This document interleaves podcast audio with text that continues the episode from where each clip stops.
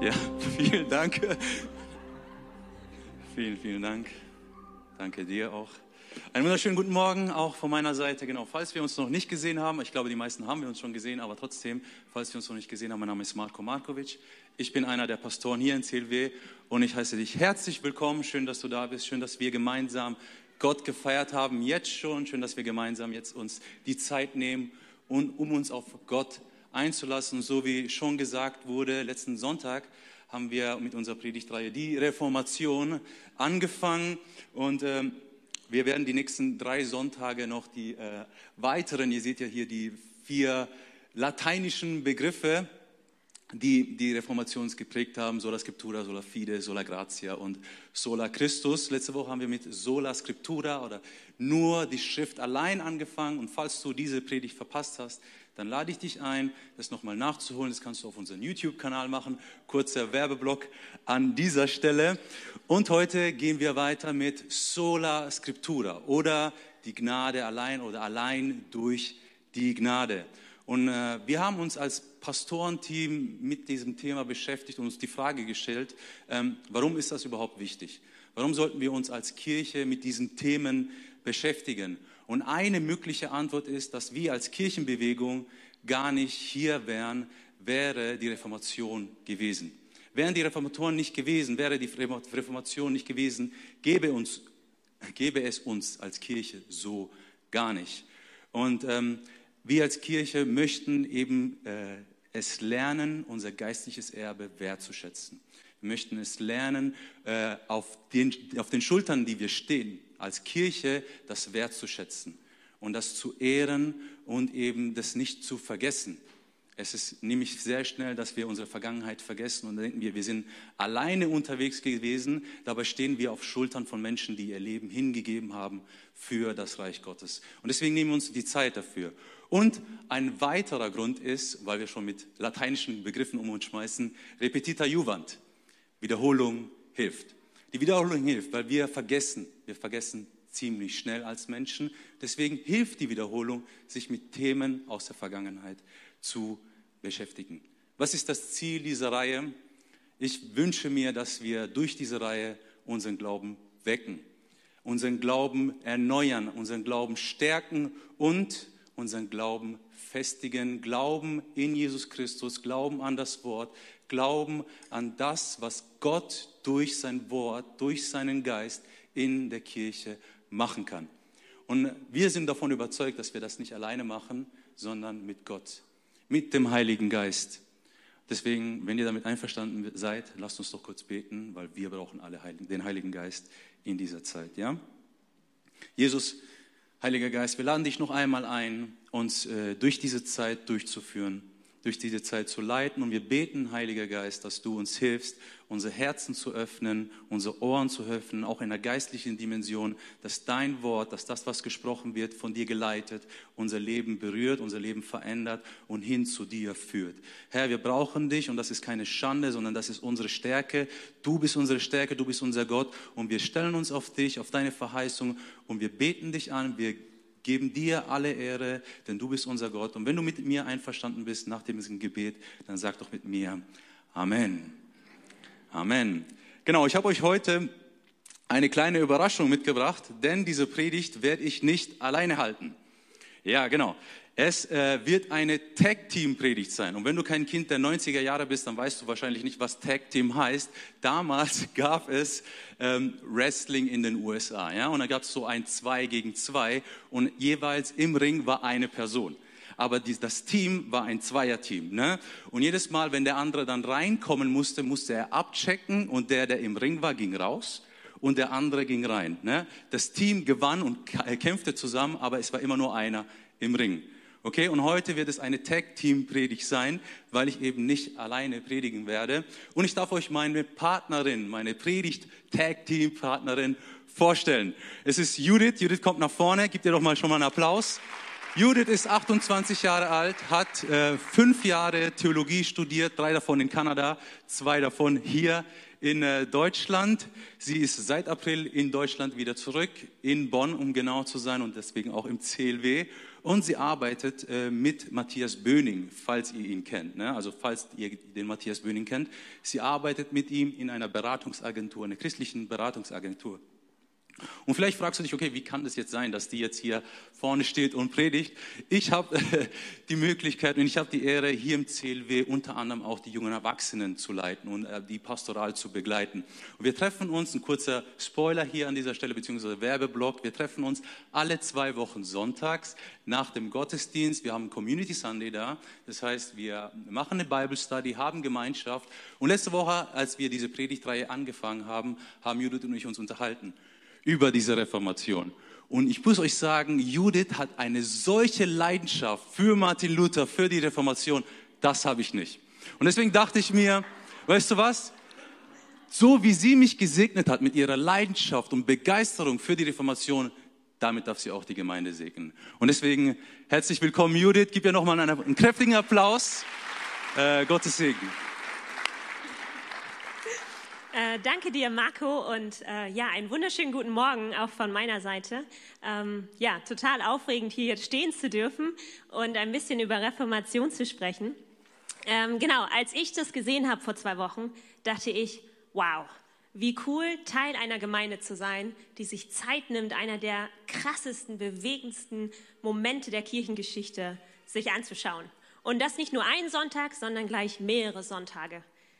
Naja, nun ist es halt so, ich bin Theologe. da freut man sich über solche Sachen vielleicht etwas mehr als so der Durchschnitt. Deswegen weiß ich nicht, was du dir so gedacht hast vor zwei Wochen. Aber ich möchte dich heute einfach einladen, mit auf die Reise zu gehen und diesen Moment einfach mal genauer zu betrachten. Wir haben heute Morgen von Erweckung gesungen, davon, dass wir Erweckung erleben wollen. Und die Reformation war ein Moment der Erweckung in unserer Geschichte als Christen, als Gläubige. Und wie Marco gerade schon sagte, ohne die, ohne die Reformation, ohne diesen Erweckungsmoment gäbe es diese Kirche heute nicht. Würde ich heute Morgen nicht hier auf der Bühne stehen. Und würdet ihr wahrscheinlich mich nicht verstehen, weil ich auf Lateinisch sprechen würde. Also, stellt euch mal kurz Deutschland vor 500 Jahren vor. Es gab keine Smartphones, kein Fernseher, nicht mal eine Waschmaschine. Das Leben der Menschen war ziemlich hart und es war täglich harte Arbeit. Aber im Gegensatz zu heute sind die Menschen damals eigentlich fast alle jeden Sonntag in die Kirche gegangen. Sie haben dort zwar nichts verstanden, weil es auf Lateinisch war, aber die Kirchen waren geschmückt mit prachtvollen Bildern, mit, mit den herrlichen Geschichten Gottes und damit, dass Gott Herr dieser Welt ist und Gericht halten wird. Früher, vor 500 Jahren, war vieles von dem, was in der Kirche gelehrt war, da ging es um die Hölle, da geht es darum, verdammt zu sein, darum, dass Gott Gericht hält. Und diese, die Menschen hatten, hatten echte Angst vor der Hölle, echte Angst davor, verloren gegangen zu werden. So sehr, dass sie sogar große Summen Geld bezahlt haben. Ich weiß nicht, ob ihr das wisst, aber damals die Kirche hat sich überlegt, hm, Sünde, was machen wir? Ähm, die Kirche hatte sich verstanden als, als Priester Gottes, als jemand, der Gottes Gnade und Gottes Errettung weitergibt. Und so konnten Menschen so, sogenannte Ablassbriefe kaufen. Sie konnten zum Pastor gehen und sagen, hey du, ich habe letzte Woche meinen Arbeitskollegen übers Ohr gehauen wie viel muss ich bezahlen, damit das jetzt nicht in meiner Akte landet und nicht immer noch in den Himmel kommt. Und dann hat der Pastor gesagt, hm, ja, ist ja schon nicht so eine kleine Sünde, ähm, finden wir nicht so cool, 500 Euro. Und dann hat man das Geld gegeben und war sich dann sicher, okay, puh, ich habe das Geld bezahlt, der Himmel steht mir offen. Das war die Realität der Menschen damals. Und in dieser Zeit lebte auch ein Mann namens Martin Luther. Martin war Mönch. Er studierte schon seit vielen Jahren die Bibel, betete mehrmals täglich. Er ist sogar nachts aufgestanden, um zu beten und war wirklich so ein Vorzeigechrist, könnte man sagen. Aber selbst Martin fürchtete Gottes Urteil. Selbst er dachte, boah, boah, dieser große Gott, dieser König aller Könige, der Allmächtige, wie kann ich bloß vor Gott stehen? Und hat sich wirklich Gedanken gemacht. Und er fragte sich, wie kann ein Mensch gerecht werden? Und genau diese Frage steht am Anfang der Reformation. Wie kann ein Mensch vor Gott gerecht werden? Ich weiß nicht, ob du dir diese Frage schon mal gestellt hast. Ich glaube, das ist nicht eine Frage, die wir heute im Alltag ziemlich oft hören. Also wir leben ja auch in einer anderen Welt als Martin. Ich glaube, die meisten von uns sind zwar bestürzt, wenn jemand was sehr Ungerechtes tut, wie Putin gerade oder der iranische Staat, und wir denken, hey, boah, da muss doch Gerechtigkeit herrschen. Aber wann fragst du dich in deinem Alltag, ob du gerecht bist oder ob du gerecht handelst? Ich jedenfalls frage mich das nicht so oft. Und ich glaube, das hat damit zu tun, dass das drohende Gericht Gottes unser Alltag nicht so sehr bestimmt heute, sondern wir eher vom Fortschritt des Menschen geprägt sind, davon, dass wir ein besseres, gutes Leben haben können. Ja, vom eigenen Streben nach dem besseren Leben. Und auch heute geben viele Menschen richtig viel Geld dafür aus, erfolgreicher, schöner, besser, größer, weiter zu sein. Mehr Likes auf Instagram bekommen. Das ist heute unsere Art des Geldbezahlens und unsere Art der Errettung zu kaufen.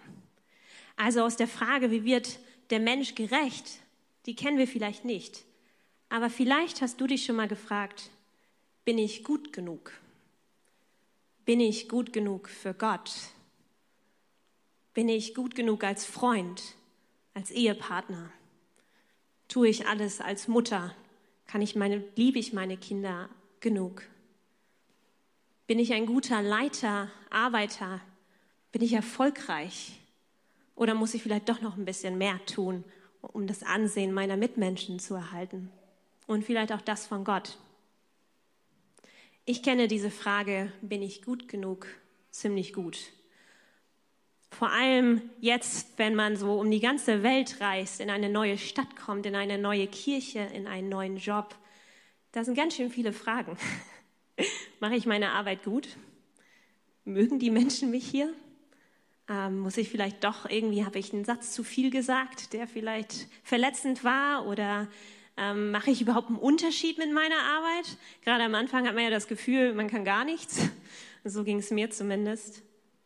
Und dann mit all diesen Fragen in den letzten Monaten kam bei mir dann äh, ja irgendwie so der Stress und dann äh, guckt man Netflix und Instagram und dann versucht man dem Leben auszuweichen und irgendwann steht da noch so eine tiefere Frage im Raum.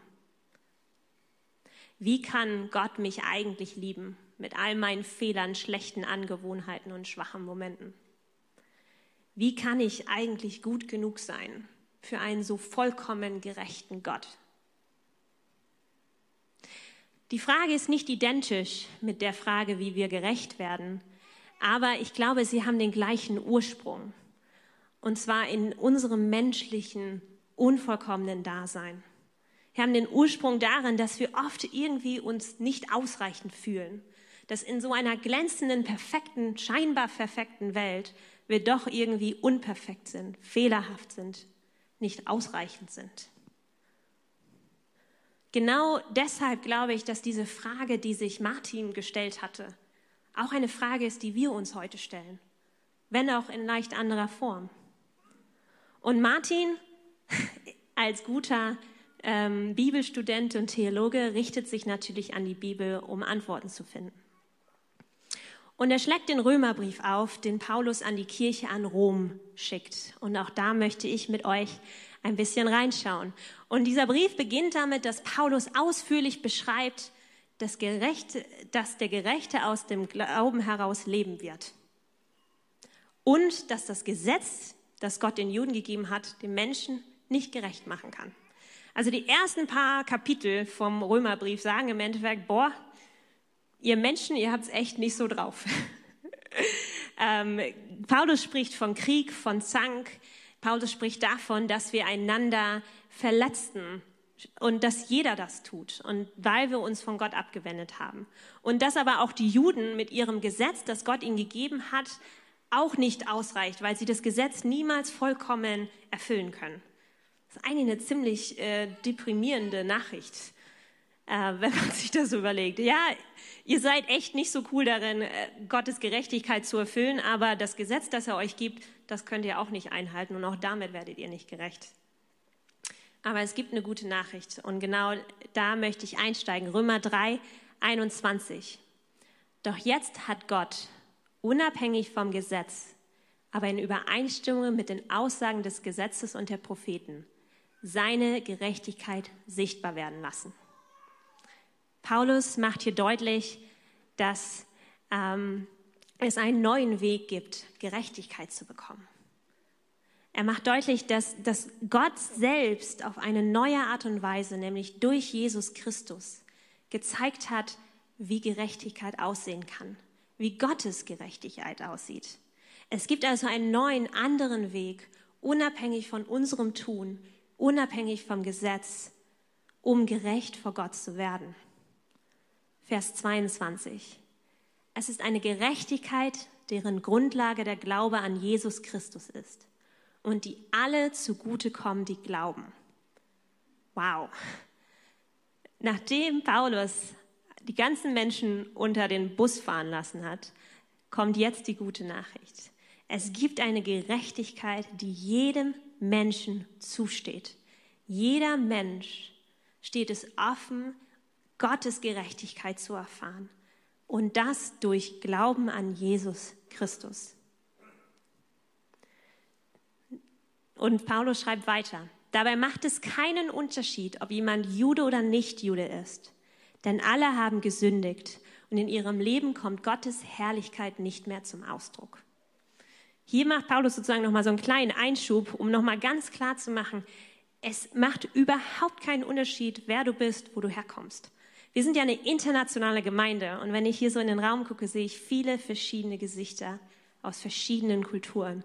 Und ich kann dir sagen, es ist egal, ob du Deutscher bist, Kenianer, Uganda, Inder, Pakistani, Chinese. Es macht keinen Unterschied. Du aus dir heraus kannst niemals vollkommen gerecht sein, weil du gesündigt hast. In deinem Leben von dir heraus kann Gottes Herrlichkeit nicht mehr zum Ausdruck kommen.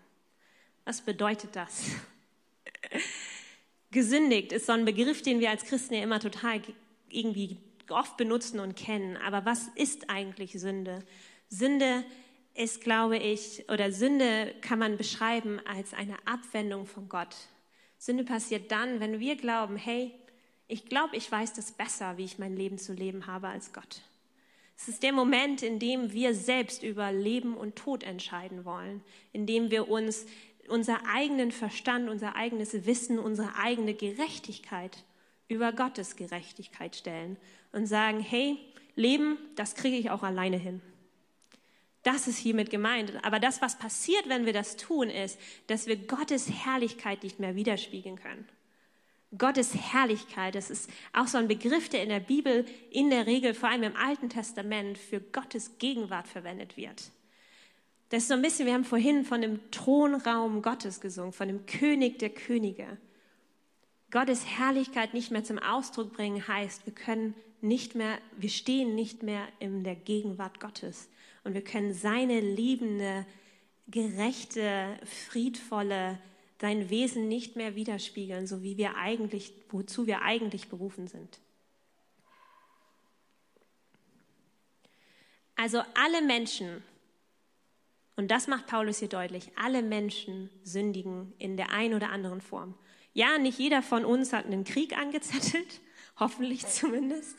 Aber wenn du in dein Leben guckst und wenn du an diese Frage, bin ich gut genug, denkst, dann glaube ich, dass jeder von uns irgendwo in seinem Leben Momente findet, Dinge findet, wo er sagt, wow, das ist vielleicht doch nicht entsprechend von Gottes Herrlichkeit das ist irgendwie nicht so cool gelaufen mit meinem Arbeitskollegen, mit meinem Ehepartner, mit meinem Freund.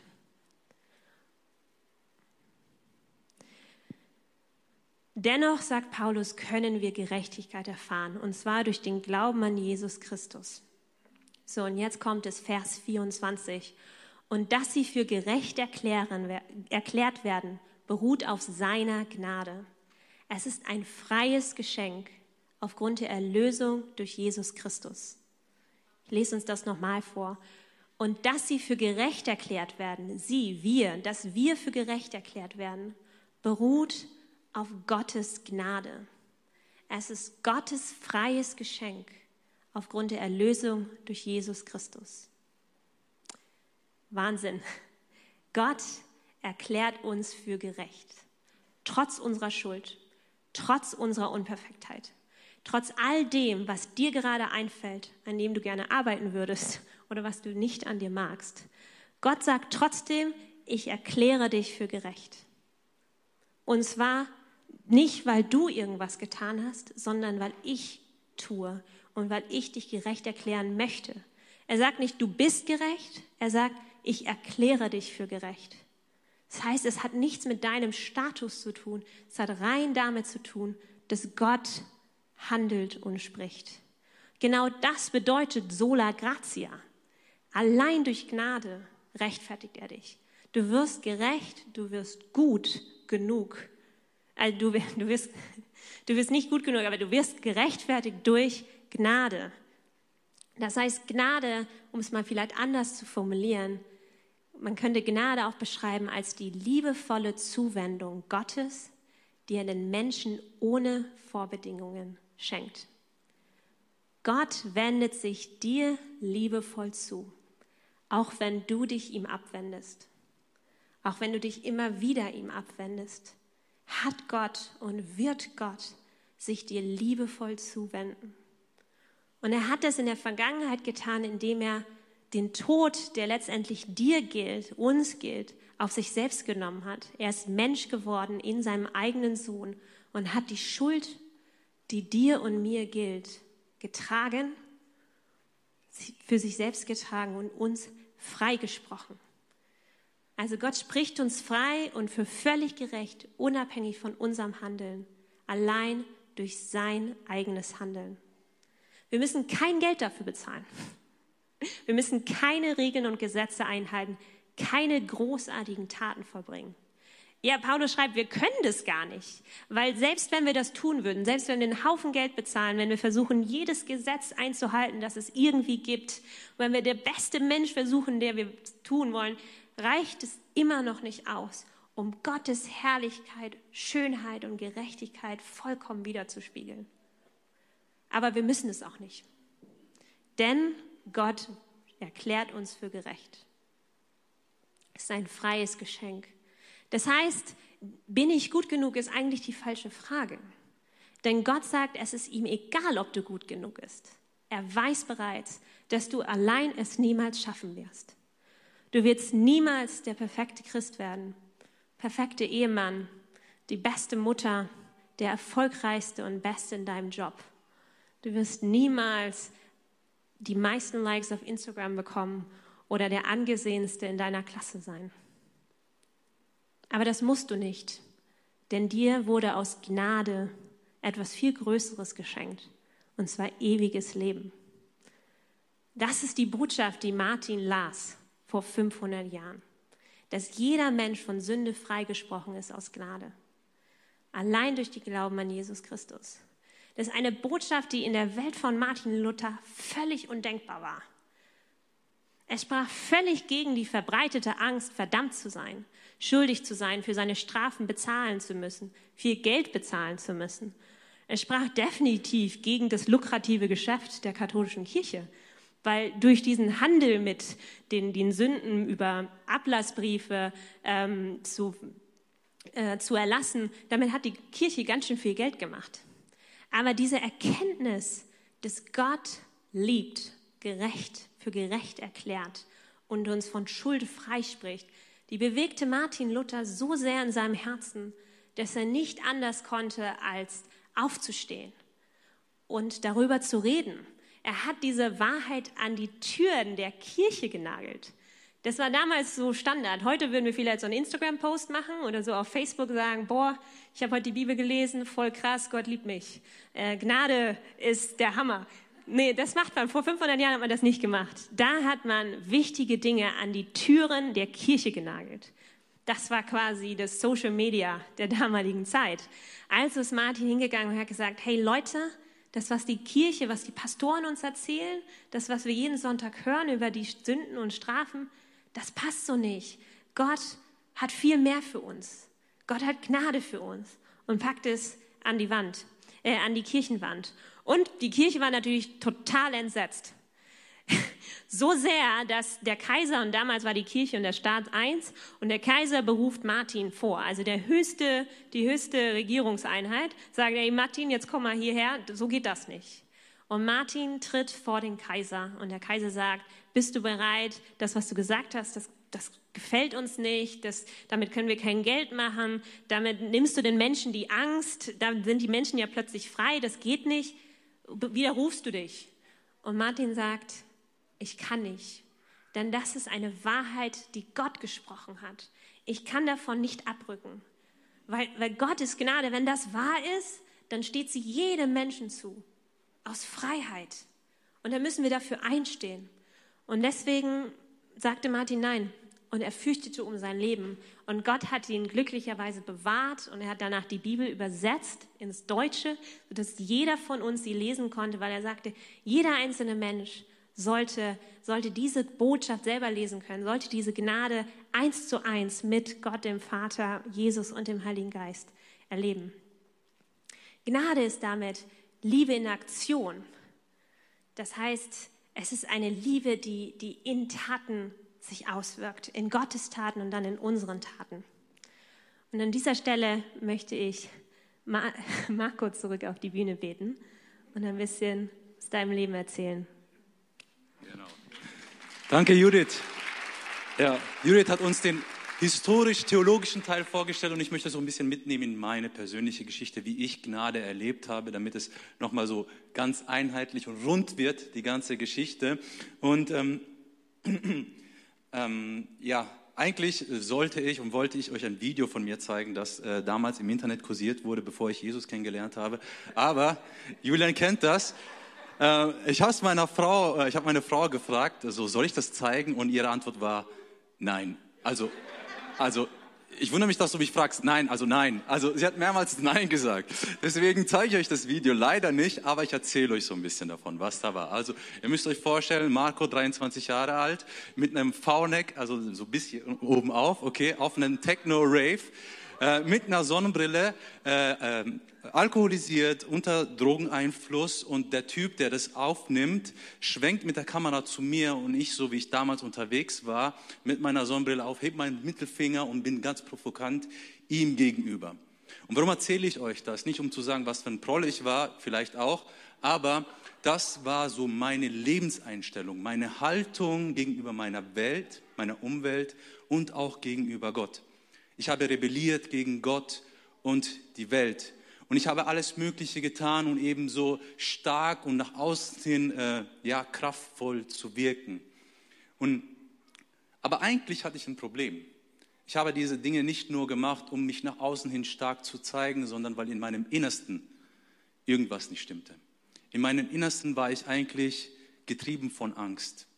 Angst davor, irgendwie bestraft zu werden für das, was ich tue. Und um diese Stimme, die in mir war, zu betäuben, griff ich exzessiv nach Alkohol und nach Drogen. Einfach um diese Stimme zu betäuben. Und ich suchte nach, äh, nach Ablenkungen in der Partyszene, um eben diese Stimme klein zu machen und zu unterdrücken. Und die Bibel hat einen Bibelvers sogar dafür. Und das möchte ich euch vorlesen. In der Liebe gibt es keine Furcht, denn Gottes vollkommene Liebe vertreibt jede Angst. Wer noch Angst hat, rechnet mit einer Strafe.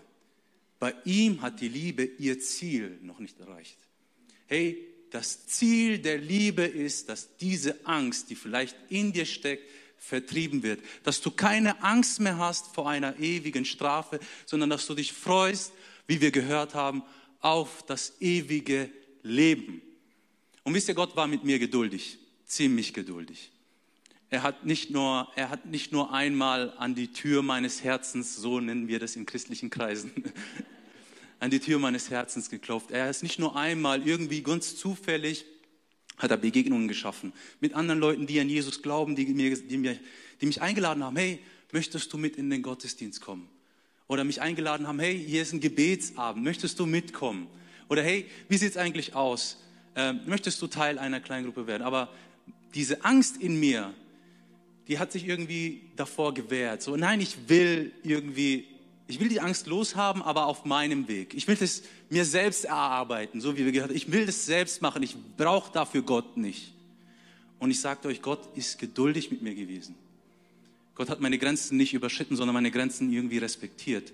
Und es ist, glaube ich, eine sehr wichtige Sache, die wir lernen dürfen. Gott respektiert meine und deine Grenzen mehr als vielleicht ich selbst. Ich sage manchmal ja, obwohl ich Nein meine. Wenn, wenn in meinem Herzen ein Nein Gott gegenüber ist, dann rammt Gott hier keine Türen auf oder tretet Gott keine Türen auf. Er wartet, bis wir sagen, ja, ich möchte, ja, ich will. Das ist vielleicht das einzige Tun, das keine Leistung ist, die wir vollbringen, sondern ein offenes Ja gegenüber Gott haben. Und ja, Gott hatte Geduld mit mir. Doch irgendwann mal kam der Zeitpunkt, wo ich mich geöffnet hat, wo ich, wo ich bereit war, Ja zu sagen. Und ich habe die Bibel geöffnet und ich habe gefühlt, ich weiß nicht, wie viel es tatsächlich war, aber gefühlt waren es zwei Wochen in meinem Zimmer. Ich war in keinem Gottesdienst, ich war in meinem Zimmer und habe die Bibel gelesen.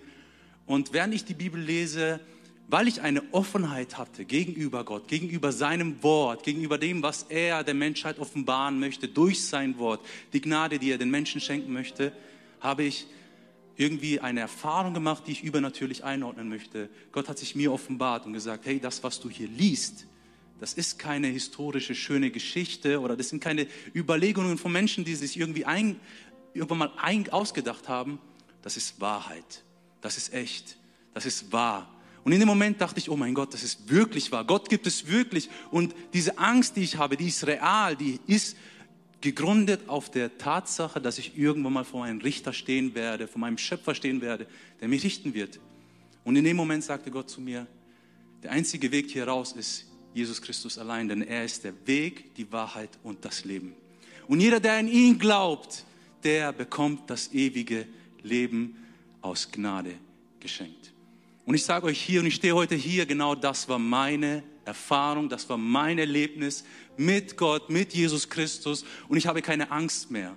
Nein, Gott hat mir Gnade gegeben. Gott hat mir Zuversicht gegeben. Gott hat mir Hoffnung gegeben. Gott hat mir Liebe gegeben.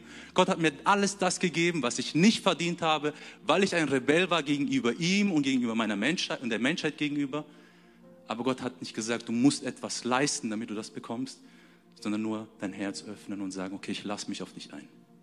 Ich lasse mich auf dich ein, auf das, was du am Kreuz für mich getan hast, das nehme ich für mich an. Und ich nehme an, dass du mich für gerecht erklärst, dass du mir sagst, es ist okay, so wie du bist, fang ein Leben mit mir an, folge mir nach.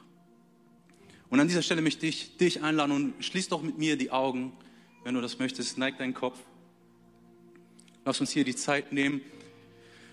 Und ich möchte wirklich dir ins ins Gewissen reden und ins Herz sprechen, hey, wenn, wenn du irgendwie diese Angst hast vor einer ewigen Bestrafung, dann möchte Gott dir diese Angst nehmen.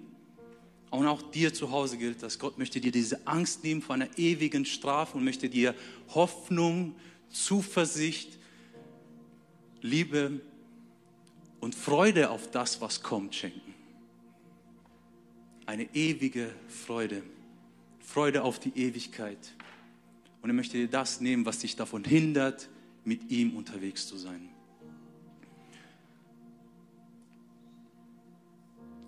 Und Kirche, lasst uns gemeinsam beten. Für die Menschen, die hier diese, diese, diese Frage im Herzen bewegt. Und ich, ich möchte dich hier nicht irgendwie zwingen, deine Hand zu heben. Das machst du zwischen dir und Gott aus.